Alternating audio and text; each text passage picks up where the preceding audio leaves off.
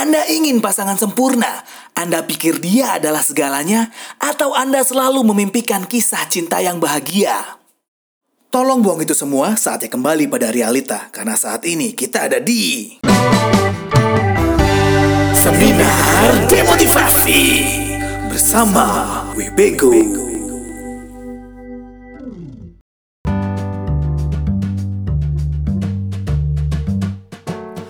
Halo, selamat datang kembali di Seminar Demotivasi bersama gue WB. Bagaimana kabarnya? Masih pada hidup ya? Aman-aman lah ya. Eh, Semoga semuanya sehat. Seperti biasa, di sini kita akan membicarakan berbagai permasalahan hidup ya. Di mana kita ketahui bersama, memang hidup ini tidak seindah postingan-postingan couple goals yang ada di Instagram.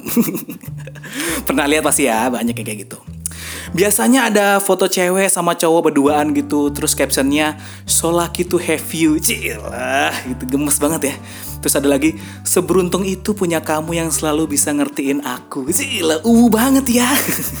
Gak apa-apa, gak apa-apa, gue gak, nggak ada nggak ada masalah sama postingan-postingan seperti itu beneran. Asal setelah ngepost itu besoknya jangan waktu pasangannya nggak ngabarin bentar terus tiba-tiba ngambek gitu ya kan. Pasangannya ngilang 5 menit doang terus tiba-tiba ngambek gitu. Padahal ditinggal boker doang itu. terus ntar pasangannya mau pergi bareng temen-temennya dilarang-larang ya kan nggak dibolehin. Pengen main futsal nggak dibolehin gitu. Kasihan pasangannya ya kan. Terus pas pasangannya bikin salah dikit langsung ngomong, ih kamu ini nggak pernah deh ngertiin aku. Lo lo lo lo lo lo. Kok beda? Kenapa bertolak belakang dengan caption yang tadi? Tapi ya nggak apa-apa lah ya. Karena memang sosial media diciptakan untuk itu gitu. Sosial media diciptakan untuk nyuapin ego kita aja gitu. Untuk ngasih lihat ke dunia seberapa kerennya kita gitu. Padahal mah dunia nggak peduli-peduli amat sama postingan kita kayaknya. Tapi itulah sosial media gitu. Makin ke sini yang diposting itu makin personal gitu. Sekarang orang bukan hanya pengen ngasih lihat kita di mana lagi ngapain aja gitu. Tapi sekarang orang juga pengen ngasih tahu seberapa keren pemikiran kita gitu. Makanya banyak orang yang sok pinter di sosmed gitu. sering lihat ya biasanya dia tuh sering mengkritisi isu-isu terkini gitu ya kan sosok komentarin gitu tapi syaratnya satu pakai bahasa Inggris biar lebih elegan biar lebih kelihatan keren aja gitu isinya nggak jelas yang penting kemasannya bagus aja gitu Bahkan gak cuma kebahagiaan doang gitu. Sekarang orang-orang juga pengen ngasih lihat kesedihan mereka. Tapi bukan permasalahan apa yang membuat mereka sedih, bukan gitu. Tapi seberapa keren mereka menghadapi kesedihan itu gitu. Pasti kalian pernah lihat orang-orang yang sok tegar di sosmed gitu ya kan. Biasanya cewek-cewek nih biasanya ya gitu. Bikin IG story gitu biasanya mukanya kelihatan setengah doang tuh. Atau enggak biasanya di depan kaca tapi mukanya ketutupan HP. Nah itu tuh. Terus di bawahnya ada caption, It's okay to be sad. Mungkin itu adalah saat kita untuk mengenal diri kita sendiri. Idi di di di, sosok ngasih tahu orang tuh ya kan ceritanya. Padahal mah itu dirinya sendiri yang lagi sad itu sebenarnya. Cuma ngikutin ego aja biar ada pelampiasan gitu. Atau kadang ada juga yang captionnya uh, suka nggak ngerti lagi nih sama diri sendiri gitu. Kalau habis jatuh pasti bangkit lagi, jatuh lagi bangkit lagi. Emang sekeras kepala itu anaknya Cila, ye dah tahu yang anaknya paling tegar gitu, ye gitu. Terus selain itu ada lagi yang tipe-tipenya langsung jadi religius gitu. Jadi captionnya biasanya kayak gini nih. Kalian semua harus tegar ya. Tuhan itu nggak pernah ngasih cobaan di luar kemampuan kita. Sih langsung tiba-tiba ingat Tuhan gitu. Tuhan kan juga tiba-tiba langsung bingung gitu ya kayak, ah tumen-tumenan lu nyebut gua gitu. Tapi emang gitu orang abis kena masalah itu biasanya jadi tiba-tiba dekat dengan Tuhan gitu. Ya, tapi itulah orang-orang yang sok tegar itu ya biasanya hidupnya kebanyakan diiyain gitu kayaknya.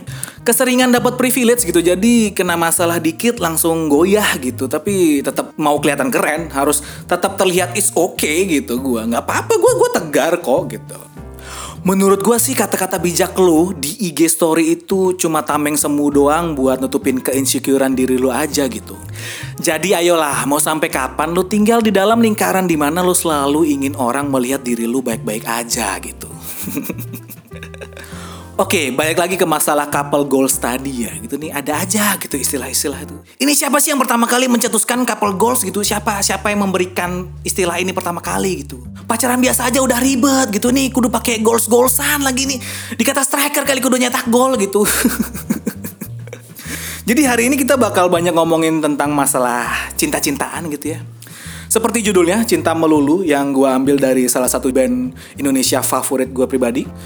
Judul lagunya Cinta Melulu dari band Efek Rumah Kaca atau biasa disebut ERK gitu. Gue udah lumayan lama dengerin ERK ya dari semenjak mungkin kelas 1 SMA ya. Dari pertama kali gue ngeliat live performance mereka. Itu gue langsung jatuh hati banget sih kayak, wah keren nih band gitu.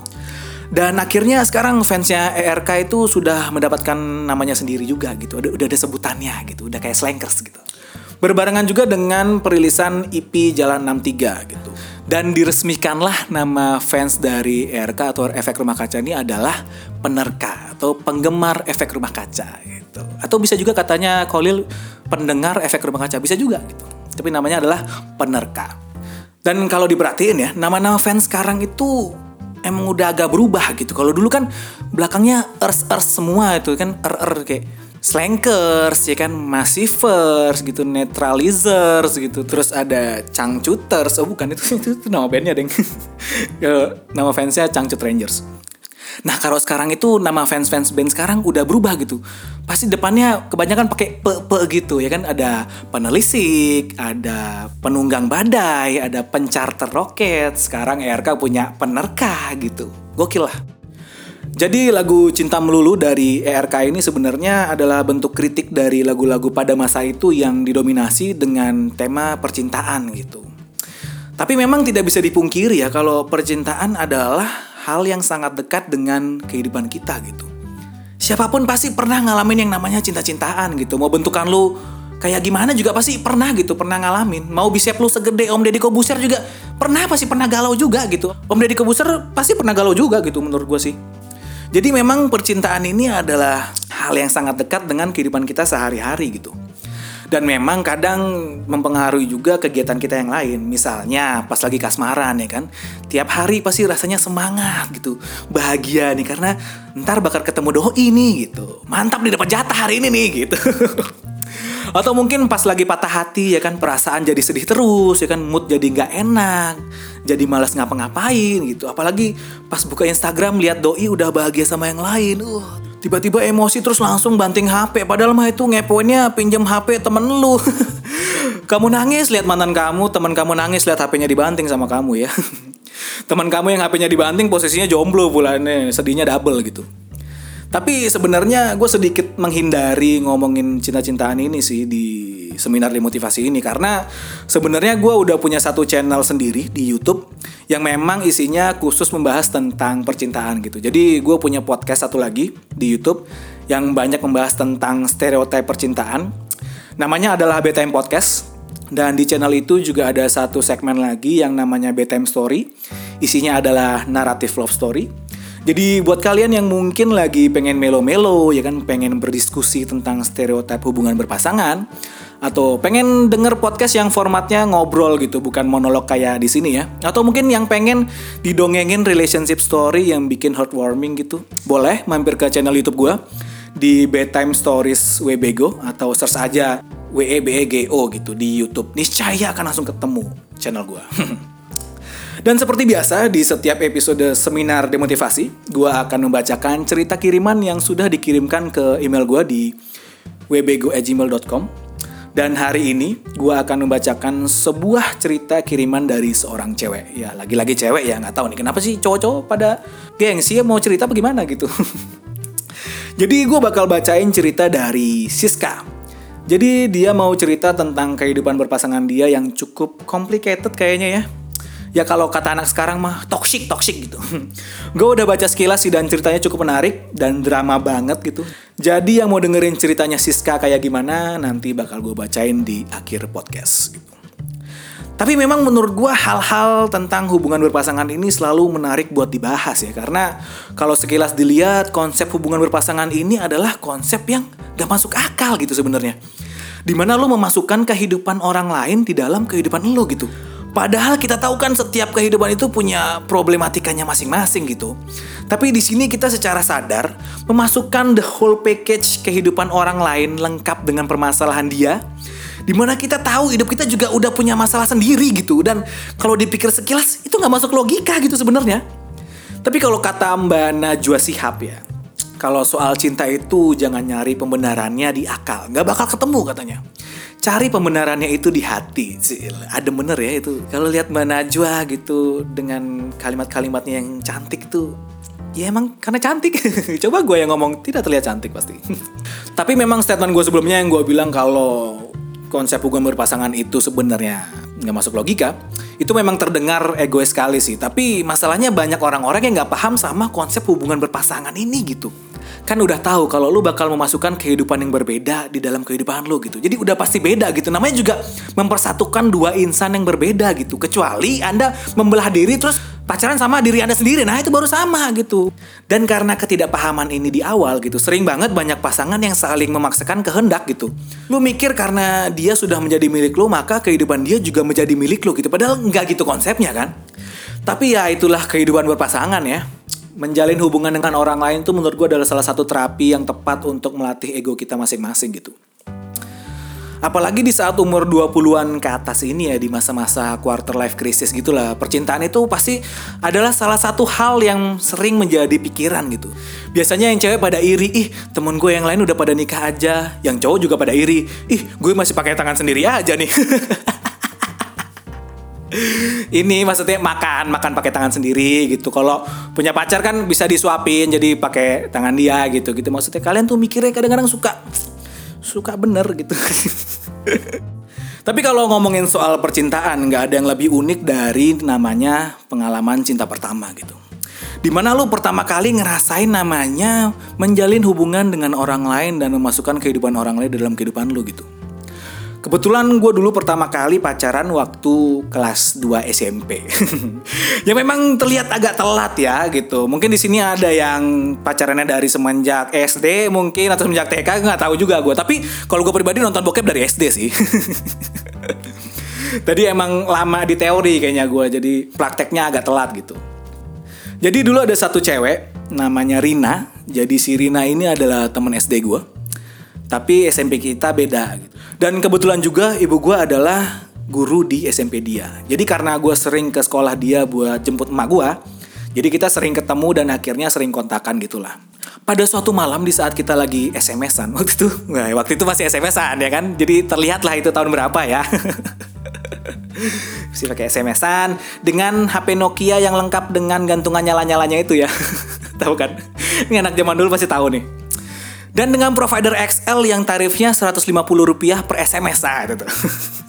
Mungkin ada juga provider lain yang tarifnya satu rupiah per karakter, nah ada juga zaman dulu tuh. Jadi waktu itu tiba-tiba dia bilang gini ke gue, eh pulsaku mau habis nih. Jadi ntar kalau aku nggak balas lagi berarti itu pulsaku udah habis ya gitu. Terus langsung lah gue inisiatif kan beliin dia pulsa gitu biar kelihatan keren aja gitu sebenarnya. Akhirnya gue gercep lah beliin dia pulsa gitu, sepuluh ribu. ya modalnya emang cuma segitu dulu sepuluh ribu doang. Tapi pada zaman itu sepuluh ribu tuh gede loh jangan salah ya kan. Terus kelar gue beliin dia pulsa gue sms lagi dengan nada ganteng ya gitu. terus gue bilang tuh udah aku beliin pulsa biar ntar kamu bisa balas sms aku. Aduh kalau gue inget lagi geli juga ya. Terus tiba-tiba dia balas gini makasih sayang. Loh, kenapa tiba-tiba pakai sayang sayang nih kan gue kaget ya maksudnya kenapa nih? gitu. Terus gue balas aja nada bercandaan gitu. Ih dipanggil sayang kayak pacaran aja. Terus dia balas ya udah pacaran aja. Terus gue balas lagi oke. Okay. lah udah gitu doang. That's it. Itulah cinta pertama gue ya kan? Simple tidak ribet bermodal sepuluh ribu. Jadi pacaran gue pertama kali ini adalah rekor proses PDKT dengan modal paling murah gitu. gak perlu ngajak jalan ke mana-mana, nggak perlu mahal-mahal ya kan. Padahal dari dulu gue pusing itu nyari pacar gimana caranya gitu teman-teman gue yang lain udah pada pacaran. Eh ternyata modal 10 ribu doang bisa dapet pacar ternyata. Dan buat Bang Rizky ini spesial gue shout out to Bang Rizky ya. Kang Pulsa deket rumah gue waktu itu gitu. Terima kasih banget sudah menyelamatkan masa muda gue gitu. Coba malam itu Bang Rizky tutup ya kan kagak jualan, kagak jadi punya pacar gue malam itu. Aduh, absurd banget ya. Tapi sebenarnya kadang hal-hal unik itu kejadian sebelum hubungan itu terjadi gitu. Makanya kalau lu perhatiin sebenarnya pengalaman lu sama gebetan itu banyak yang unik-unik gitu. Biasanya ya orang-orang tuh lebih sering nyeritain pengalaman dia sama gebetannya dibanding sama mantannya gitu. Karena biasanya pengalaman dengan gebetan itu adalah masa-masa kita lagi kasmaran-kasmarannya gitu. Pas kita lagi baik-baiknya lah gitu. Karena apa? Karena ada maunya. iya dong, baik karena ada maunya pasti ya kan. Karena secara psikologis emang kita ingin membuat gebetan kita itu bahagia terus gitu. Dan kadang-kadang kita juga sering kelewatan ya kan. Jadi pengen gebetan kita selalu bahagia, akhirnya kita jadi bucin sebelum saatnya gitu. Baru jadi gebetan aja udah jadi bucin gitu gebetannya pengen apa ntar dikasih ya kan? Misalnya gebetannya bilang duh pengen yang manis-manis nih. Tiba-tiba kamu ngasih coklat ya kan? Terus gebetannya bilang duh pengen yang seger-seger nih dikasih boba. Ya kan? Apa pun yang kalian pengen pasti diturutin gitu. Makanya coba kapan-kapan dikerjain aja nih mereka-mereka ini gebetan-gebetan bucin ini gitu. Karena mereka udah suka banget sama lo kan? Jadi pasti dia nurut terus gitu Coba besok kalian iseng bilang gini, uh, coba kamu benerin genteng, benerin genteng dia. Coba kamu ngepelin kosan, ngepelin kosan tuh dia tuh. Coba kamu jalan jongkok, jalan jongkok. Coba kamu sikap lilin, sikap lilin tuh dia tuh. Nurut pasti, coba aja, coba aja, coba aja. Nurut pasti. Tapi sebenarnya salah satu yang paling berbahaya di kehidupan percintaan adalah mantan gebetan. Dia tuh belum pernah jadi pacar, belum pernah jadi mantan juga ya. Belum tahu sebenarnya dia tuh kayak bagaimana kalau kita jadikan pasangan gitu. Jadi masih ada rasa-rasa penasaran gitu gitu. Dan biasanya mantan gebetan ini tuh selalu datang kembali di saat-saat yang tidak terduga. Di saat kalian udah jalan lima tahun pacaran gitu kan misalnya. Atau kalian baru aja tunangan gitu. Atau saat kalian hamin sekian sebelum nikahan tuh ada aja tuh. Biasanya ada aja si kampret-kampretnya datang gitu. Ya kan? tiba-tiba nanyain kabar, apa kabar gitu. Biasanya gitu tuh ya kan. Hmm. Tapi ya itulah namanya mantan gebetan yang selalu datang di saat yang tidak tepat gitu. Tapi ya berarti itu namanya bukan jodoh gitu ya. Kalau jodoh itu pasti orang yang tepat datang di waktu yang tepat gitu. Seperti yang gue bilang tadi ya, kita itu selalu punya pengalaman unik sama gebetan gitu. Dan kebetulan gue juga punya pengalaman unik kayak gitu belum lama ini. Jadi ada satu cewek namanya Nami. Dia ini teman SMA gue. Dan bisa dibilang dia tuh gebetan juga lah karena gue tuh suka sama dia cukup lama dan dia juga tahu dengan hal ini gitu. Tapi lo udah bisa nebak ujungnya cerita ini kayak gimana ya? Karena seperti biasa semua cerita yang gue ceritain di seminar motivasi ini tidak berakhir happy ending gitu seperti biasanya. Pasti absurd gitu. Jadi suatu hari gue iseng upload foto gue SMA gitu, pas foto ijazah gitu tuh kan, pas foto yang backgroundnya merah atau biru gitu kan. Gue taruh di IG story. Sebenarnya cuma buat lucu-lucuan aja gitu. Cuma buat ngeliatin before after aja gitu. Gimana gue dulu, gimana gue sekarang gitu. Karena memang dulu tuh bentukan gue waktu SMA itu beda banget sama sekarang gitu. Waktu SMA tuh gue kurus banget coy. Nih perbandingan aja dulu gue tuh pakai baju ukuran S masih bisa. Sekarang XL gitu. Dan memang pas foto gue kalau dijajarin dari SD, SMP, SMA tuh beda-beda semua gitu mukanya.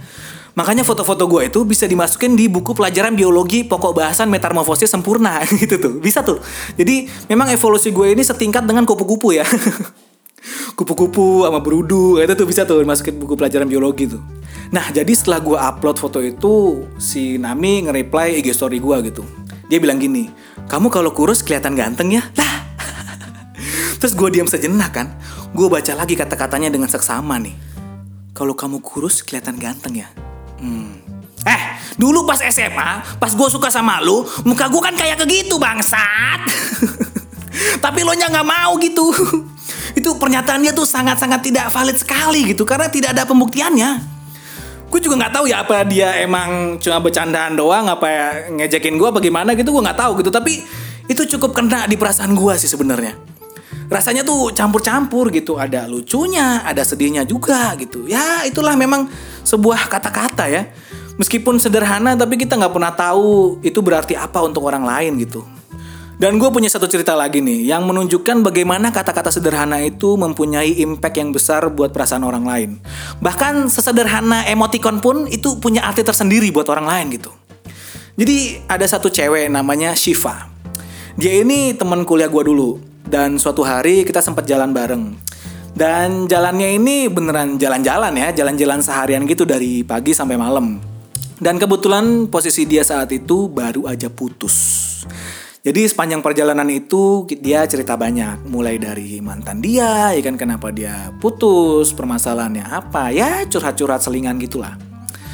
Dan dia juga cerita dia lagi dideketin sama siapa aja gitu. Dan hari itu gue seneng banget gitu karena sebenarnya Siva ini bukan teman dekat gua bisa dibilang gitu bukan teman satu circle juga bukan yang teman tiap hari ketemu gitu enggak emang cuma karena saling kenal aja di kampus gitu jadi gue baru tahu banyak tentang dia di hari itu gitu dan gue ngerasa dia adalah orang yang menyenangkan dan mengasihkan juga kalau diajak ngobrol gitu diajak bercandaannya nyambung gitu jadi gue baru tahu oh ternyata Siva tuh orangnya kayak gini ya gitu jadi pas malam itu setelah gue anterin dia balik, gue pengen nge-rewind lagi hari itu tuh lu. Kayak gue pengen ngulang lagi hari itu dari pagi bisa gak sih? Karena gue baru menemukan satu orang yang ternyata, wah ini orang menarik gitu.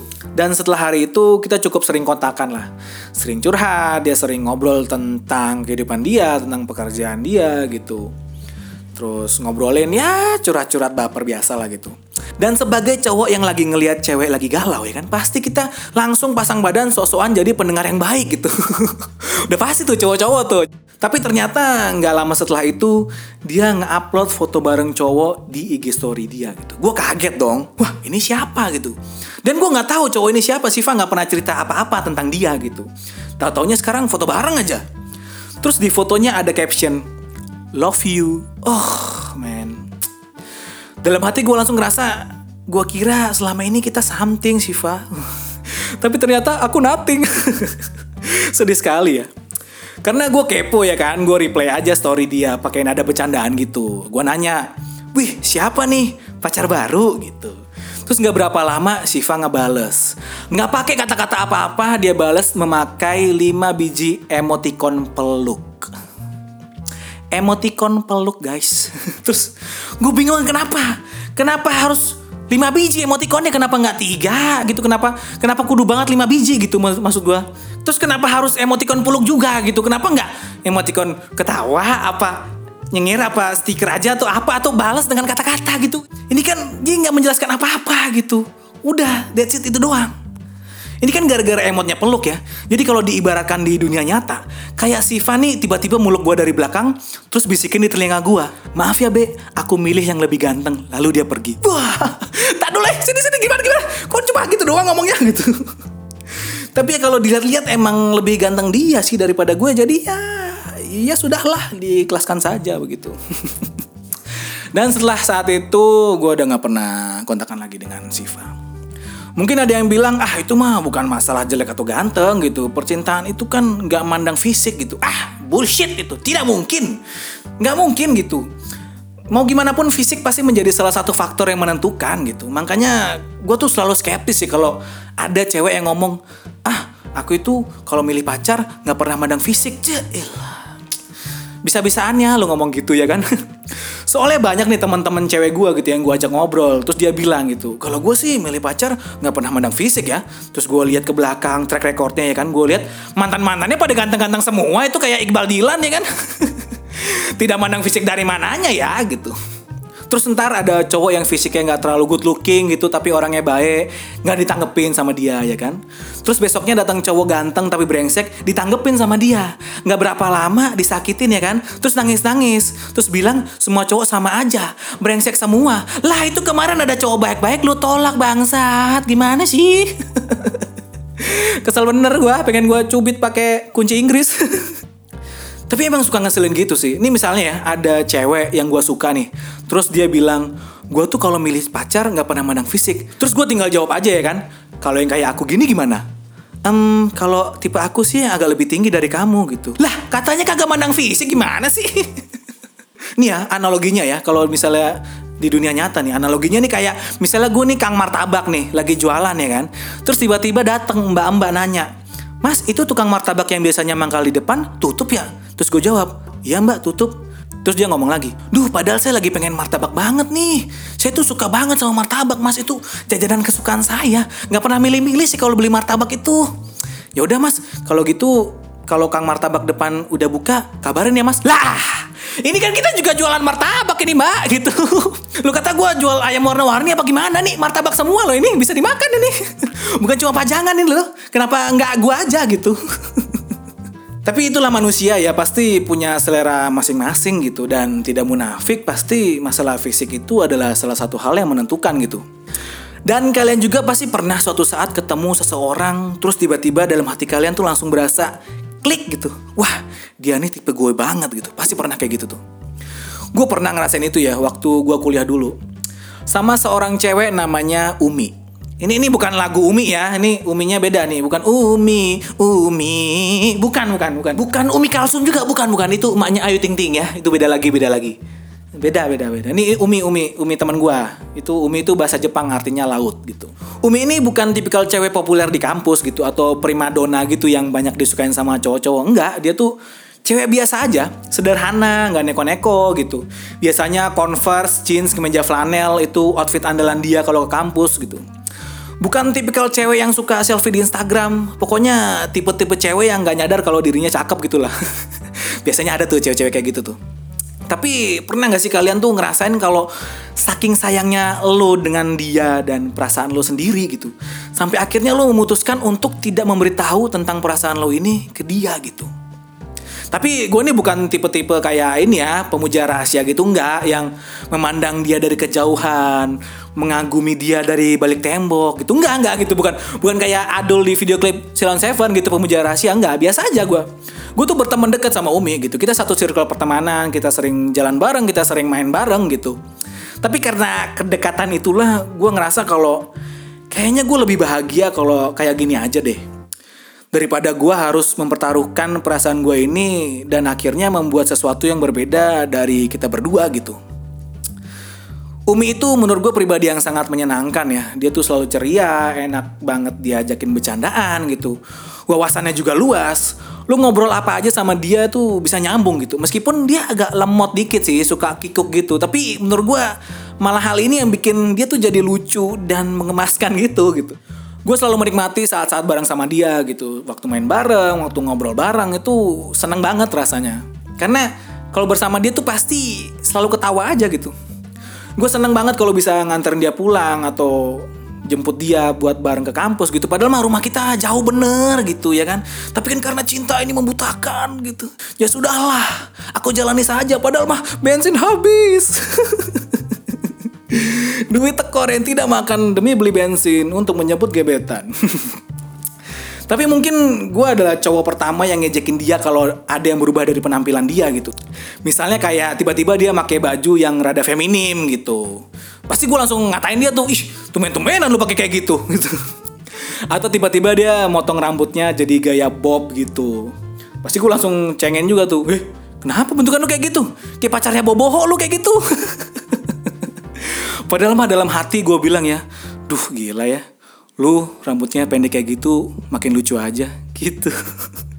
Atau misalnya kayak baru-baru ini nih baru-baru ini dia baru ngecat rambutnya gitu jadi warna biru metalik tuh lu? Biru-biru terang gitu tuh ya kan? Jadi dari jauh tuh mengkilat banget ya kan? Mereka gue bilang aja kenapa rambut lu ketumpahan pertama? gitu. Seluruhnya biru gitu coy aneh bener. Billy Ellis bukan ya kan? Kayak anak kayak warna-warni itu loh Karena emang si Umi ini orangnya nggak bisa dipuji gitu. Dia tuh paling nggak bisa diberikan respon-respon emosional gitu. Pasti aja jawabannya selalu sama gitu. Apaan sih lu? Bau lu, lu. lebay lu, lebay lu. Gitu pasti. Nah hal ini yang bikin gue bingung gitu kalau suatu hari nanti gue harus ngomong perasaan gue ke dia itu akan bagaimana caranya gitu. Tapi akhirnya pada suatu malam kita tuh ngechat intens gitu karena waktu itu lagi ngomongin tugas kuliah. Tapi lama-lama topik berubah menjadi curhat. Umi cerita kalau dia dulu pernah ditembak sama anak kampus lewat chat BBM. Waktu itu lagi zaman BBM ya, itu kan yang BBM bisa diganti profil picture sama status tuh. Ya kan biasanya kalau lagi galau biasanya berubah tuh. Ya kan profil picture sama statusnya tuh. Tapi kata dia dia nggak suka sama si cowok itu dan dia bingung harus jawab apa gitu. Masalahnya ini si Umi ini memang kalau masalah percintaan yang romance-romance gini dia emang agak kurang pengetahuannya gitu. Memang wawasannya luas tapi masalah kayak gini nih agak-agak kurang pengalaman dia gitu. Terus gue tanya kan, terus lu jawab apa dong kemarin? Ya udah karena gue bingung, gue forward aja tuh chatnya si anak itu ke kakak gue. Terus kakak gue balas, terus balasan kakak gue, gue forward lagi ke cowok itu. Aneh bener ya. Ini memang terdengar lucu tapi itulah Umi gitu dengan segala kepolosan dan kekikukannya dia itu itu yang membuat dia menarik buat gua gitu. Dan kebetulan waktu itu gue juga dengar katanya ada anak lain nih di kampus yang lagi ngedeketin dia gitu. Tapi katanya si Umi ini udah ilfil sama si cowok itu. si Umi ini ilfil soalnya katanya si cowok itu suka ke kampus pakai sweater bulu-bulu gue bingung ya kenapa ada masalah apa dengan sweater bulu-bulu gitu? Maksudnya kan kalau gue yang pakai sweater bulu-bulu mungkin terlihat seperti burung onta gitu. Tapi kan maksudnya ini beda bukan gue ini kan dia gitu yang pakai. Kan gak ada yang salah sama sweater bulu-bulu gitu. Yang salah adalah misalnya kalau si cowok itu lagi pakai sweater bulu-bulu tapi pas dideketin eh ternyata nggak pakai sweater. Emang badannya aja berbulu gitu. Nah itu tuh baru aneh tuh. Itu baru agak serem tuh kayak gitu tuh Terus Umi lanjut ngomong lagi, padahal gue tuh hampir suka sama cowok itu gitu. Terus nggak tahu kenapa ya, setelah Umi ngomong itu, gue nggak tahu apa juga apa yang terlintas di pikiran gue waktu itu, entah apa yang merasukiku. Terus gue mikir, kayaknya ini adalah saat yang tepat untuk ngomongin perasaan gue ke Umi gitu. Akhirnya dengan kemantapan hati ya kan, gue tulislah di chat gitu. Eh sebenarnya gue juga hampir suka sih sama lo. Habis itu gue send setelah gue kirim chatnya gue langsung mikir kenapa gue nulis itu? Gitu kenapa kenapa gue malah nulis gue hampir suka sama lo kan gue harusnya nulis eh sebenarnya gue dari dulu suka sama lo kenapa? Kenapa? Gitu. Gue nggak ngerti sih kayak mungkin ini karena kebiasaan gue yang selalu menanggapi dia dengan bercandaan ya. Jadi kata-kata itulah yang keluar gitu. Ya akhirnya Umi cuma ngebales seperti biasa yang Umi bilang ke gue kalau gue habis ngejekin dia gitu ih apaan sih? Lebay banget lu. Gitu. Dan setelah itu kita udah nggak pernah curhat-curhatan lagi kayak gitu sih sampai sekarang. Mungkin di sini ada yang nanya uh, kalau Umi denger ini gimana dong? Kan berarti dia tahu dong kalau lu suka sama dia. Hmm ah, ya nggak apa-apa sih sebenarnya. Gue ngerasa Umi akan menjadi Umi seperti biasanya gitu. Umi akan nanggepin ini sebagaimana Umi nanggepin WB yang lagi bercandaan aja gitu. Paling dia bilang, ngapain sih lu, lebay banget lu, gitu. That's it. Udah lah ya, kalau ngebahas Umi tuh gue suka jadi emosional gitu gitu. Gak tau kenapa. Jadi kayaknya kita lanjut aja ya bacain cerita yang sudah dikirimin di seminar demotivasi episode ini. Jadi hari ini gue sudah dapat sebuah kiriman cerita cinta, cik gitu, dari seorang cewek. Ini nggak tahu kenapa ya, cewek mulu yang ngirimin cerita gitu. Nih cowok-cowok pada nggak mau apa di demotivasi sama saya. Oke, kita langsung bacain ceritanya ya. Hai, nama aku Siska. Waduh, ini Siskanya pakai E-nya tiga kan nih? Kalau Siskanya pakai E, saya mau minta videonya yang baru gitu, updatean terbaru. Oke, lanjut ya. Hai, nama aku Siska. Dalam kurung nama samaran. Oh, oke. Okay. Nama samaran ternyata. Baiklah. Aku mau cerita tentang keadaan aku dengan pasangan aku yang sayangnya sekarang sudah jadi mantan. Oh, oke. Okay. Sebuah keadaan yang selalu menjadi pergulatan batin aku akhir-akhir ini. Sebut saja dia agak. Usia kami sama, kami tinggal di kota yang sama, sebut saja kota A dan kami kuliah di kampus yang sama namun berbeda jurusan. Ya meskipun aku yang lulus duluan sih, hehehe. Lah, sombong dia. Emang Anda lulus berapa tahun? Sombong banget ya kan. Saya lulus tepat waktu juga kok. Empat tahun gitu. Cuma, ya cuma empat tahun kelebihan 11 bulan aja gitu. Mah nggak usah sombong. Saya juga lulusnya tepat waktu. Oke lanjut. Kami udah pacaran selama hampir 2 tahun Buat aku, mencapai tahun kedua memang sulit.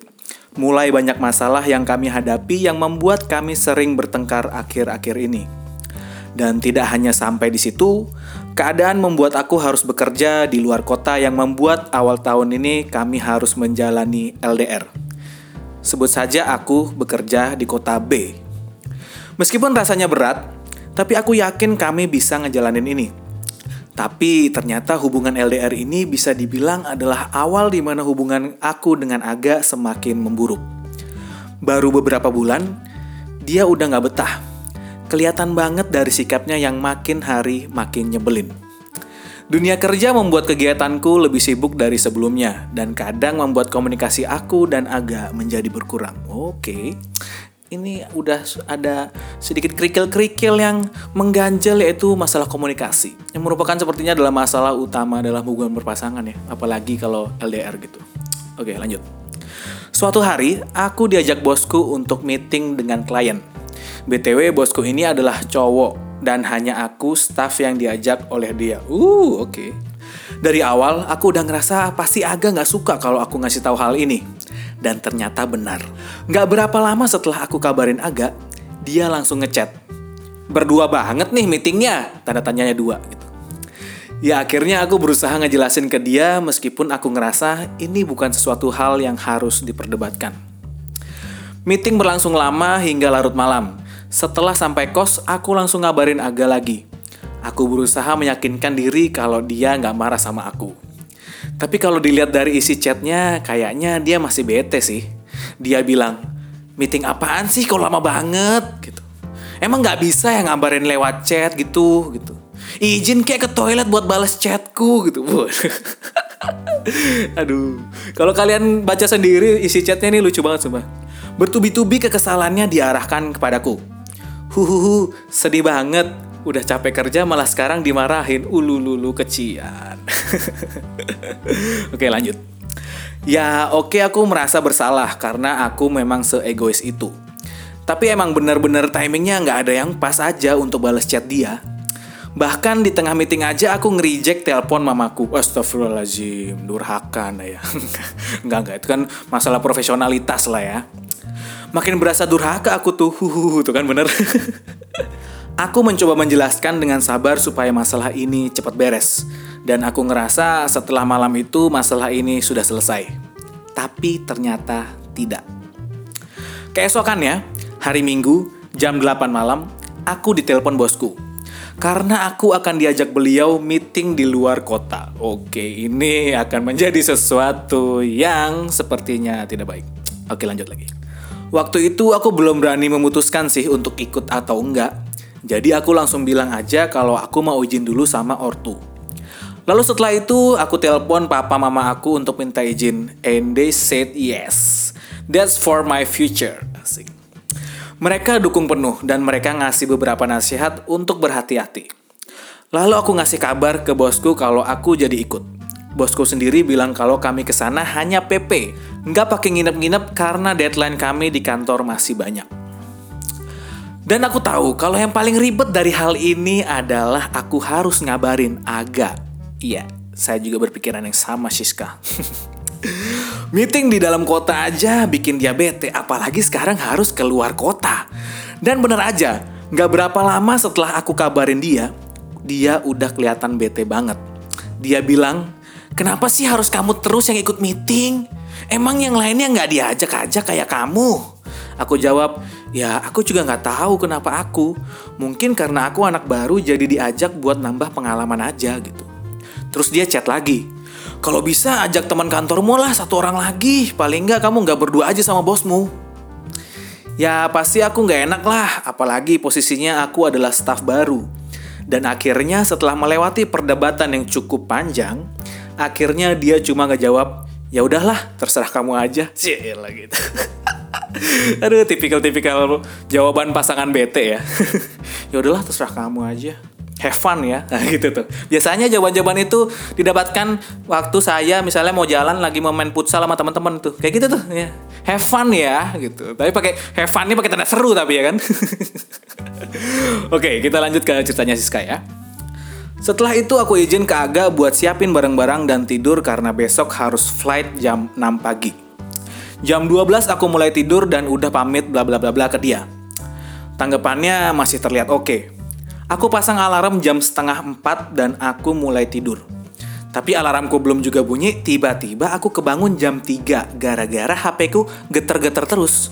Pas aku buka HP, ternyata isinya adalah chat dari Aga yang panjang banget. Wah, nih kalau kalian baca sendiri tulisan panjang bangetnya memang panjang banget sekali. Ini G-nya ada 16 kayaknya. T-nya ada 2222, kan panjang banget. Terus dibilang ngalah-ngalahin teks proklamasi woi. teks proklamasi kan pendek ya. Nggak pernah ikut upacara 17-an apa gimana sih Siska nih? Oke lanjut. Aku baca satu persatu chat dia yang panjang lebar yang intinya adalah dia minta putus. Oke. Tiba-tiba banget woi. Waduh. Kaget ya, saya juga kaget bacanya nih. Alasannya adalah karena dia nggak nyaman kalau aku pergi berdua terus sama bosku. Dan dia juga bilang nggak akan peduli lagi sama aku. Wow, dramatis sekali. Aku nggak kuat dan langsung nangis-nangis. Aku coba jelasin ke dia tapi dia tetap kekeh dengan perkataannya. Aku bingung banget, bikin pikiranku jadi kacau. Aku cuma bisa nangis selama perjalanan ke bandara. Aku cuma bilang ke dia kalau aku bakal hubungin dia lagi setelah aku pulang dari luar kota. Karena jujur kondisi waktu itu sulit banget. Bayangin aja gimana rasanya kamu harus ikut meeting kantor yang penting saat kamu baru aja diputusin pacar. Wow. Cukup sulit ya. gue tuh bisa membayangkan bagaimana sulitnya posisi Siska waktu itu ya. Di mana lo harus meeting sebuah project penting tapi kondisi hati lo sedang sedih gitu. Itu kan misalnya lagi meeting terus kan pasti ada Siska, ada bosnya, ada kliennya kan. Terus Siska mulai presentasi gitu kayak Selamat siang Bapak Ibu sekalian. Saya akan mempresentasikan proyek kami gitu. Terus kan kliennya bingung kan mbak kenapa? Kenapa kok nangis? Gitu. Terus Siskanya cuma putus Terus kan kliennya bingung, kenapa mau putus kontrak dengan kami? Enggak, bukan, bukan, bukan putus itu, Pak. sakit, sakit gitu. Terus kan kliennya bingung, kenapa lagi nggak enak badan, Mbak? Bukan, bego. Terus kan kayak Siska kayak berusaha meyakinkan kayak sakitnya di sini pak sambil nunjuk hati gitu terus kliennya kayak kenapa sakit dada sesak asma asma mbak bukan aduh sulit sulit sulit oke lanjut setelah pulang meeting, aku sampai di kosan jam 11 malam. Aku langsung buka HP, tapi ternyata nggak ada chat dari Aga sama sekali. Aku langsung inisiatif chat dia duluan. Tapi sesaat sebelum aku pencet tombol send, eh si Aga tiba-tiba nelpon aku. Makin salah paham kan jadinya? Dia kira aku nggak niat kasih kabar ke dia sama sekali. Padahal posisinya aku lagi ngetik chat waktu dia nelpon. Wah. Aduh, sungguh tidak beruntung sekali ya Siska. Tanpa basa-basi dia langsung marah-marah. Hapus semua foto-foto aku di IG kamu. Wow, itu biar, Gigo ngomongnya gitu biar kerasa emosinya ya. Aku mulai nangis-nangis dan mohon-mohon ke dia biar nggak putus. Cih, itu mohon-mohon. Putusin aja udah. Tapi dia tetap emosi dan marah-marah. Saat itu aku berusaha ngomong baik-baik ke dia. Aga, please besok aja ya. Aku mau kamu tenang dulu. Aku masih mau pertahanin hubungan ini. Udah yuk kita istirahat dulu, aku capek. Dengan adanya yang kalem, dia bilang, Oh, kamu capek? Abis enak-enakan ya sama bos? Waduh, astagfirullahaladzim, astagfirullahaladzim. aku nggak tahu kenapa dia bisa ngomong kayak gitu. Dan kalimat itu bener-bener nyakitin perasaan aku. Aku nggak bisa jawab apa-apa lagi dan hanya bisa nangis di telepon. Aku nggak kuat dan akhirnya matiin HP. Jujur, aku mulai nyerah sama hubungan ini.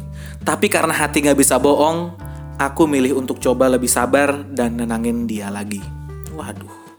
Aku selalu coba untuk nenangin dia. Karena kejadian kayak gini bukan pertama kalinya. Oh, saya tidak terkejut kalau ini bukan pertama kalinya. Hampir setiap masalah berakhir dengan dia marah-marah dan minta putus. Tapi keesokannya dia minta maaf lalu kita kembali pacaran kayak biasanya. Dan selalu berulang-ulang kayak gitu terus. Keesokan harinya perdebatan kami tetap berlanjut. Isi chat kami udah kayak sinetron, drama banget. Isi chat dia kebanyakan isinya maki-maki aku. Pokoknya banyak kalimat yang gak pantas lah.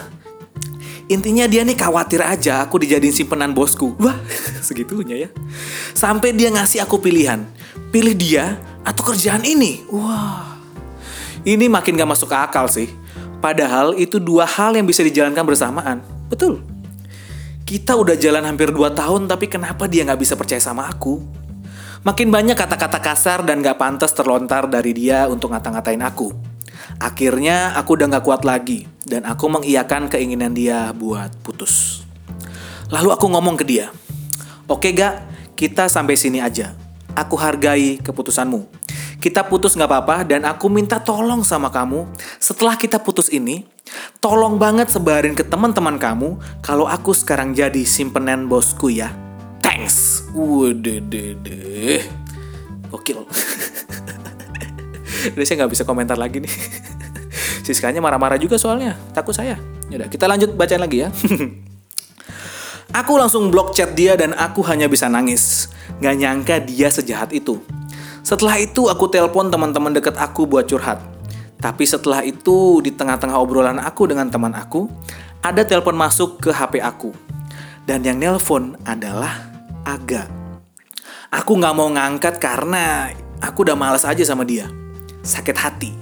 Tapi dia tetap kekeh banget nelponin aku terus. Berasa diteror sama dia. Karena aku udah kesel sama dia, akhirnya aku angkatlah teleponnya itu. Dan anehnya, setelah aku angkat, dia lagi nangis-nangis dan minta balikan. Woi, belum juga dua jam putus, udah minta balikan aja lu. Dalam hatiku kayak gitu. Seperti yang aku bilang sebelumnya, kejadian seperti ini bukan pertama kalinya. Dan ya, ini terulang kembali. Saat itu aku bilang sama dia, aku gak mau balikan lagi. Lalu setelah itu, jam 7 malam, aku dapat kabar dari papanya kalau Aga lagi OTW ke kota B, di mana itu adalah kota aku, buat nyusulin aku malam itu juga. wow. Papanya juga terlihat khawatir dengan Aga. Lalu aku berusaha sebisa mungkin membuat papanya tenang dan menjamin kalau Aga bakal baik-baik aja. Alah, malah bikin repot orang lu, ya kan? Dan karena nggak enak sama orang tuanya, akhirnya aku mau nemuin Aga. Saat itu aku cuma berpikir, iya sih, Aku masih sayang sama dia dan memang pengen balikan. Tapi dari dalam diriku sendiri, aku masih belum bisa. Karena aku masih terlalu sakit hati dengan semua kata-kata dia. Otak aku bilang, ngapain sih balikan sama cowok jahat? Gak usah lah, dia udah nyakitin kamu. Tapi di saat yang bersamaan, hati aku juga ngomong, kalau masih sayang sama dia dan dia bela-belain datengin kamu, balikan aja lah selagi ada kesempatan. Hal itu yang sampai sekarang masih berperang di dalam diriku saat ini. Tapi ya udahlah, let it flow aja pikirku. Toh kalau jodoh juga bakal dipersatukan lagi. Entah keadaannya mau kayak apa, aku udah pasrah. FYI, sampai detik ini kita masih cecetan dan sikap dia sekarang masih kayak zaman PDKT zaman dulu.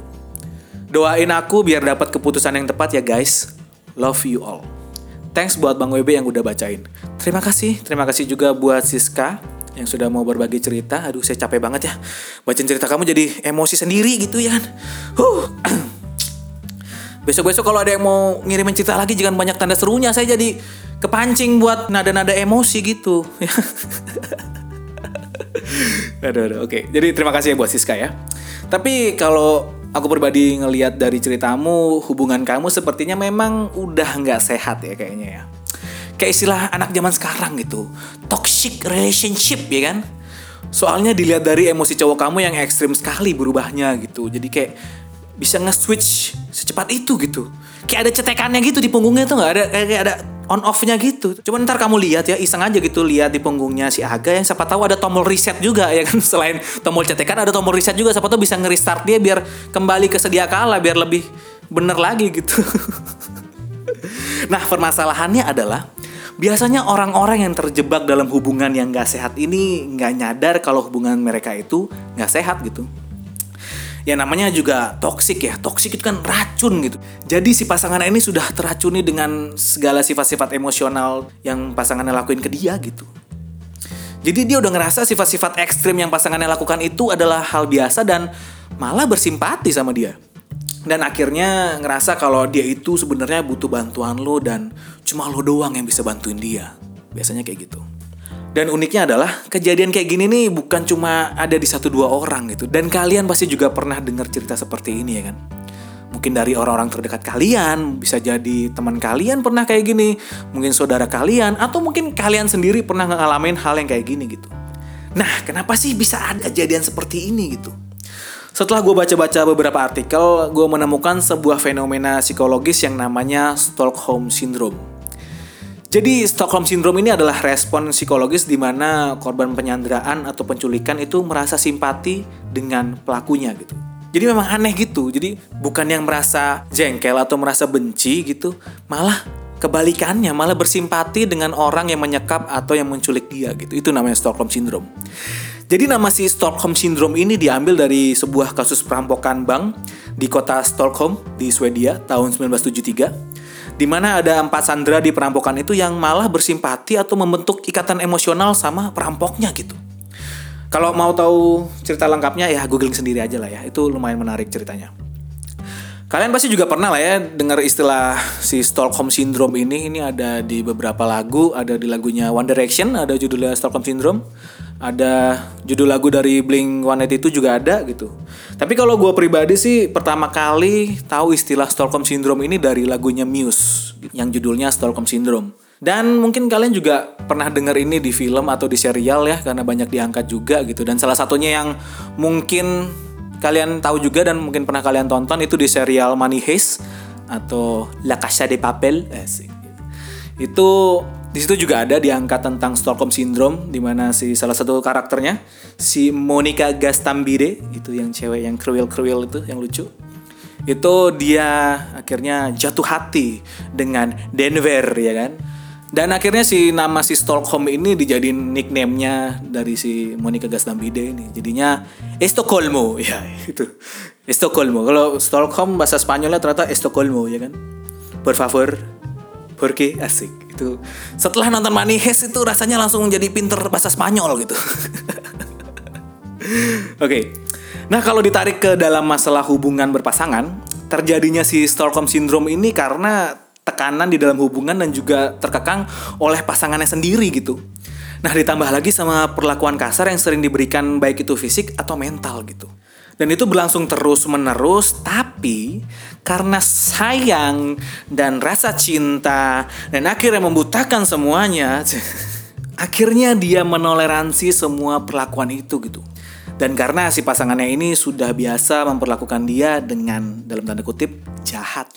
Jadi sekalinya pasangannya ini berbuat baik itu langsung berasa wah banget. Ya kan langsung berasa itu sesuatu yang spesial gitu. Langsung mikir, tuh kan bener sebenarnya dia itu nggak jahat dia tuh orangnya baik kok dia tuh cinta sama aku gitu dia sayang sama aku dia tuh itu contohnya dia baik sama aku gitu padahal itu cuma sepercik kebaikan aja dari segala sifat-sifat jahat dia sama si pasangannya gitu jadi bukannya jadi benci, malah jadi tambah simpati dan malah membentuk ikatan emosional yang kuat sama si pasangannya itu gitu. Dan kejadian itu terus-menerus terjadi berulang-ulang sampai akhirnya jadi lingkaran setan gitu. Ya cara yang paling tepat adalah keluar dari lingkaran itu gitu. Tapi gue tahu juga pasti itu nggak gampang.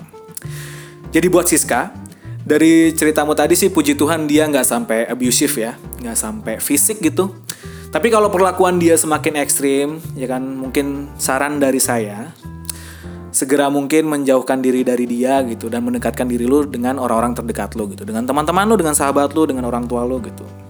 Dan mungkin lu bisa cerita tentang permasalahan ini ke orang tua si cowok karena gue asumsikan lu dekat dengan orang tuanya ya dari cerita lu tadi. Dan mungkin setelah lu cerita mungkin si Aga bisa dapat penanganan dari tenaga ahli gitu jika memang dibutuhkan ya. Supaya mungkin emosinya bisa lebih stabil mungkin biar tidak se ekstrim yang ada ceritamu tadi gitu. Kalau lo memang peduli sama dia mungkin ini cara yang bisa lo lakuin gitu saran dari gue tadi. Nggak semua hidup dia adalah tanggung jawab lo Siska. Lo mungkin boleh sayang sama dia tapi yang lo juga harus ingat adalah lo juga harus sayang sama diri lo sendiri Gue dan teman-teman yang lain di sini selalu mendoakan yang terbaik buat lo pokoknya ya. Itu buat Siska. Tapi kalau ngomong-ngomong soal hubungan gak sehat ya, gue tuh juga pernah ngalamin sih sebenarnya. Tapi untungnya, puji Tuhannya, tidak se ekstrim yang dialami oleh teman kita si Siska ini. Jadi dulu gue pernah punya mantan, namanya Ellen. Dan dia itu orangnya ngambekan banget. Tersalah dikit ngambek gitu. Nah, mungkin lo ngerasa, ah receh banget cuma perkara ngambek doang. Eh, tapi ini beda, jangan salah ya kan yang gue tahu nih ya, kalau cewek itu moodnya lagi jelek tuh biasanya pas lagi dapet atau PMS gitu. Nah kalau si mantan gue ini nggak tahu kenapa kayaknya hobinya dapet gitu, kayak dapetnya tiap minggu soalnya tiap hari marah-marah mulu gitu. Jadi dia tuh mengambeknya udah menahun gitu. Jadi udah ngambeknya ke hal-hal yang nggak masuk akal, yang nggak penting, yang bahkan bukan salah gue gitu. Jadi gue mikir ini lama-lama nggak sehat deh kayaknya. Jadi suatu hari gue sama Ellen makan bareng abis pulang dari kampus kita makan di Burjo. Kalau yang nggak tahu Burjo itu semacam warteg ya. Uh, tapi kalau di Burjo ini menu flagshipnya adalah Indomie. kalau di warteg kan menu flagshipnya adalah telur dan juga tempe orek. Ah, kalau di Burjo tidak. Kalau di Burjo menu andalannya adalah Indomie. Nah itu biasa juga disebut Warmindo ya. Hari itu gue seperti biasa pesan menu andalan gue. Indomie goreng double. Wah itu paling mantep kalau di Burjo tuh. Dan si Ellen minta dipesenin magelangan tanpa telur. Ini yang nggak tahu magelangan tuh kayak gimana ya. Magelangan itu sebenarnya basicnya adalah sebuah nasi goreng. tapi dicampur dengan mie gitu. Jadi nasi gorengnya ada mie. Jadi kayak nasi goreng dan mie goreng di mash up gitulah pokoknya ya. Enak pokoknya. Ya udah, terus kan gue pesenin tuh ke si AA Burjonya gitu. Gak berapa lama pesanannya dateng. Dan gue nggak tahu ya apa yang sedang dipikirkan oleh si AA Burjo ini waktu lagi masak ya kan. Kan gue udah bilang nggak pakai telur magelangannya ya A gitu ya kan. Udah halus gue ngomongnya tuh tapi nggak tahu apa hari itu adalah bad day buat si AA Burjonya atau emang dia lagi di ngambekin juga sama ceweknya gue nggak tahu. Jadi waktu masak dia nggak konsen ya kan? Jadi pesanannya si Ellen yang harusnya nggak pakai telur ada telurnya. Mungkin ini terdengar simple, tapi tidak teman-teman. Itu sudah pasti dong. Kalian tuh apa yang terjadi? Si Ellen ngambek dan nggak mau makan. Itu. Terus kan gue juga jadi kesel ya. Terus gue samperin lagi tuh si A Burjo ya kan. Gue bilang, ah sini deh A. Gitu. Sini sini saya mau ajak ngobrol bentar aja. Sini sini sini. Sini sini deketin lagi palanya ya kan. Deketin lagi. Terus gue tarik kupingnya gue teriakin. Kata nih gue udah bilang kagak pakai telur. Gimana sih? Ini lo yang salah, gue yang diambekin gitu. Ini perkara telur doang nih, gue nggak jadi dapat jatah ntar. Kesel banget gue. Akhirnya ya udah, Ellen ngambek, gue didiemin seharian, gagal dapet jatah hari itu. Jatah makan maksudnya jatah makan gitu kan ada jatah mungkin ditraktir makan gitu ya lu ya kalian ngerti lah maksudnya gimana tapi emang gitu cara dia gitu silent treatment pokoknya gimana caranya dia harus melampiaskan kekesalannya ke orang lain biar orang lain tahu kalau dia marah gitu Mungkin kalian ngerasa, ah biasa aja itu, cewek mah biasa ngambekan kayak gitu gitu. Eits, jangan sedih wa. Masih ada lagi nih ceritanya ya kan? Bukan cuma itu ceritanya, ada lagi nih. Ada yang lebih random lagi daripada itu. Jadi suatu hari, si Ellen minta tolong gue buat dianterin ke salon. Di mana baru dua hari yang lalu dia ke salon itu bareng teman-temannya. Katanya dia mau ke sana lagi mau benerin poni apa gimana gitu. Katanya poninya miring 5 derajat ke kiri apa gimana nggak ngerti gue. Pokoknya ya gitulah ada yang mau dibenerin katanya palanya nggak ngerti gue. Kata dia salonnya itu ada di daerah UGM. Soalnya waktu itu gue masih di Jogja ya. Gue tanya kan, kamu inget kan tempatnya gitu. Iya aku inget kok gitu. Ya udah kita jalan kan. Dan kalian tahu apa yang terjadi selanjutnya? Satu jam kita muter-muter sekitaran UGM, kagak nemu itu salon dianya lupa tempatnya di mana gitu. Perasaan kemarin di sini di tempatnya, ya nggak tahu kan. Yang kemarin ke sini kamu gitu. Ya udah, kalian sudah pasti tahu kelanjutannya gimana ya kan? Dia ngambek. sama gua. Dia ngambek sama gua. Salah gua apa gitu. Gua tahu salonnya juga kagak. Gua punya poni juga kagak ya kan. Paling terakhir gua ke salon dulu cuma krimbat jenggot sama extension bulu hidung doang. Udah gitu doang gitu. Aneh banget nih. Kayak salah gua di mana? Kenapa gua yang diambekin gitu. Kira gue nggak tahu nyalain siapa lagi nyalain motor kali agar ah, gara lo sini nggak tahu tempatnya di mana gitu nggak mungkin nyalain dia balik kan soalnya aduh mungkin kalian masih ngerasa nih ah biasa aja tuh be nggak aneh-aneh banget oke okay, fine ini gue kasih cerita satu lagi ya. Dan mungkin ini adalah cerita pacar ngambek paling random yang pernah kalian denger. Tapi untungnya ini bukan pengalaman gue pribadi. Ini adalah pengalaman teman gue. Namanya Dodi. Jadi di suatu hari, di siang hari yang sangat cerah, si Dodi lagi ngerjain tugas bareng di rumah pacarnya. Dan tiba-tiba pacarnya bilang, Yang aku ngantuk nih, tidur bentar ya gitu. Kan biasa tuh lagi kalau lagi ngerjain tugas gitu biasa tiba-tiba karena capek matanya ngantuk kan jadinya yaudah biasa aja. Udah gitu aja nggak ada perintah suruh bangunin apa gimana gitu nggak ada. Terus Dodi ngelihat pacarnya tidur di sofa ruang tengah. Posisinya telantang sambil meluk bantal gitu. Lalu 30 menit berlalu situasinya berubah dan Dodi tidak berekspektasi apa-apa tentang kejadian itu Maksudnya kejadian terburuk apa sih yang akan terjadi dengan peristiwa bobo siang gitu maksudnya? Ya kan? Cuma ada pacar lo bilang sama lo yang aku mau bobo bentar. Udah, gitu doang. Tapi takdir berkata lain saudara-saudara, ya kan? Tiba-tiba pacar Dodi nyamperin Dodi yang lagi lanjut ngerjain tugas tuh di ruang tamu. Muka pacarnya udah cemberut, rambutnya berantakan, terus marah-marah sama Dodi. Pacarnya bilang, kamu kok nggak bangunin aku sih gitu. Dodi kan kaget ya. Kan tadi kamu nggak nyuruh bangunin gitu. Terus si pacarnya ngomong lagi, kamu nggak lihat tadi aku nggak bisa napas ketutupan bantal. Dodi kan makin bingung ya. Biasanya kalau cowok dibentak dikit kan IQ-nya langsung degradasi tuh. Bukan IQ-nya turun lagi langsung degradasi udah kayak klub bola anjing. Kan langsung jadi tiba-tiba bego gitu kan. Terus si Dodi jawab aja polos gitu. Ya aku kirain kamu tadi tidur biasa doang gitu. Terus ceweknya marah lagi. Dan mungkin ini adalah kalimat dari pacar yang paling absurd yang pernah kalian denger ya. si pacar Dodi bilang kayak gini. Tadi aku udah teriak-teriak di dalam mimpi, emang kamu gak denger? Hah? Dalam hati gue kan, ya enggak lah gitu. Kenapa gue harus tahu lo di dalam mimpi teriak apa enggak gitu? Gue tidur aja kagak gitu.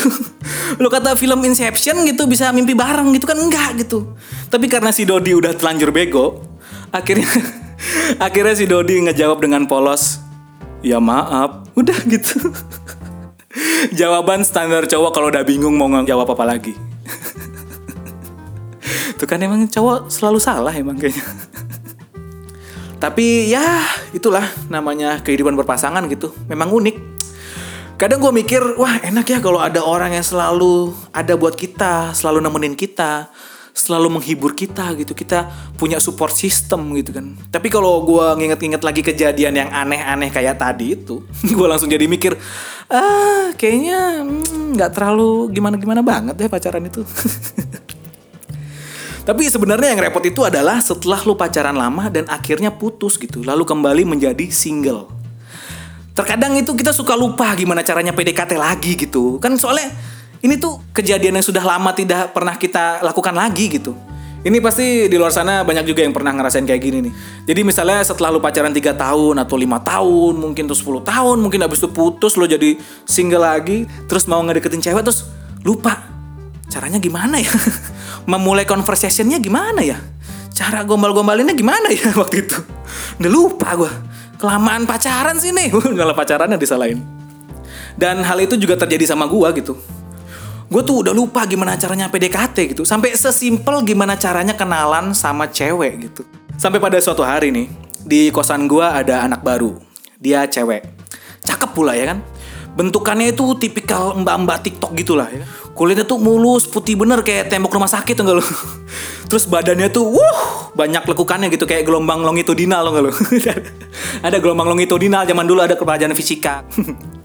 ya pokoknya tipikal mbak-mbak TikTok banget lah yang hobinya joget gitu yang ngapa-ngapain kudu joget dulu gitu. Mau buka pintu joget dulu mau masak air joget dulu ya kan. Mau curhat zodiak cowok idaman kudu joget dulu gitu lah pokoknya. Semuanya diawali dengan joget.